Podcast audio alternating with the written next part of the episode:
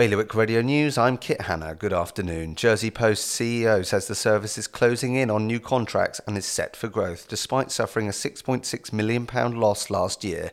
Meanwhile, the states of Guernsey need to find an additional £4 million if it is to facilitate every essential work stream proposed by its committees. An interim government work plan for the coming year will be debated next month.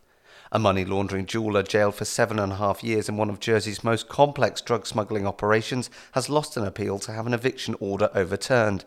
And several silage bales have been placed on Lager Sylt, the Nazi concentration camp in Alderney that has been earmarked as a site of special significance, provoking concern from a UK politician.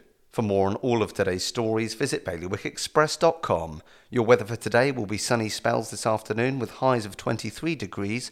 The wind will be a north to northwest light force 2. The next high tide is at half past 3. That's the latest from the Bailiwick Express news team.